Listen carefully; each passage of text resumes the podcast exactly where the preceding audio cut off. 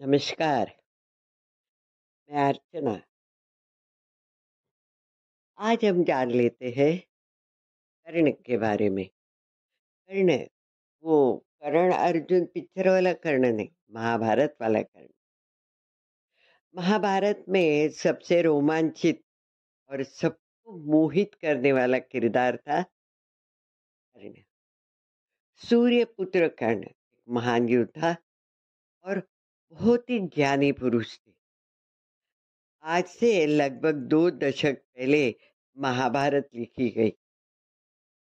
तब से अब तक जब भी महाभारत की बात हुई, तब पांडव, कौरव, उनमें से अर्जुन, दुर्योधन, दुशासन इन सब की बातें बहुत हुई।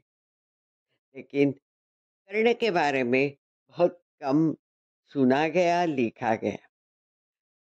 थोड़ी बहुत कर्ण से जुड़ी रोमांचक, रोचक बातें हम लोग आज सीखेंगे। महाभारत में जितना मुख्य किरदार अर्जुन का था, उतना ही कर्ण का भी था। कर्ण को श्राप के चलते अपनी पूरे जीवन काल में कष्ट उठाने पड़े और उन्हें वो हक, वो सम्मान, प्यार नहीं मिला जिसके वो हकदार थे। कर्ण क्षत्रिय होते हुए भी पूरा जीवन शूद्र के रूप में बिताया और युधिष्ठिर, दुर्योधन से बड़े होने के बावजूद भी कर्ण को हमेशा उनके सामने झुकना पड़ा। कर्ण धनुर्विद्या का ज्ञान आना बहुत चाहते थे, इसलिए वो द्रोणाचार्य के पास गए। लेकिन द्रोणाचार्य सिर्फ़ क्षत्रिय राजकुमारों को ही शिक्षा देते थे, इसलिए उन्होंने कर्ण को शिक्षा देने से मना किया। उसको बेइज्जत भी किया। बाद में कर्ण ने निश्चय किया, वो इनसे भी अधिक ज्ञानी बनेगा। इसलिए वो उनके ही गुरु शिव भक्त परशुराम जी के पास गए। परशुराम सिर्फ़ ब्राह्मण को ही शिक्षा देते थे। ये परशुराम मना ना कर दे, ये सोचकर ने झूठ बोला। उन्होंने बताया कि मैं ब्राह्मण हूँ। परशुराम ने बहुत गहन शिक्षा दी, जिसके बाद वे कर्ण को अपने बराबर का ज्ञानी धनोदर बोलने लगे।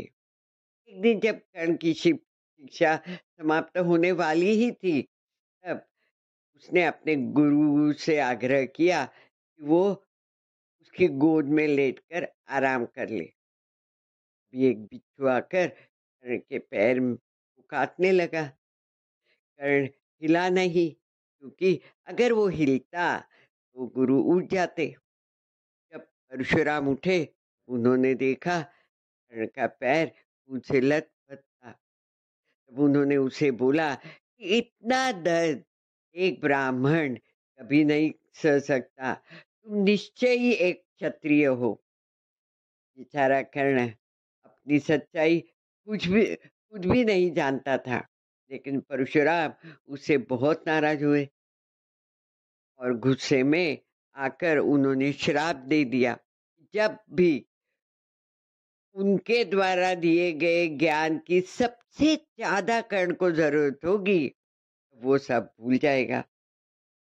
इस प्रकार कर्ण के जीवन से हमें अगम्य साहस, वीरता, दानशीलता, दानशीलता और कर्तव्य को कैसे निभाना, वचनबद्धता सदैव धर्म के राह पर चलने की सीख मिलती है। है ना दोस्तों? कैसे लगा आज का एपिसोड?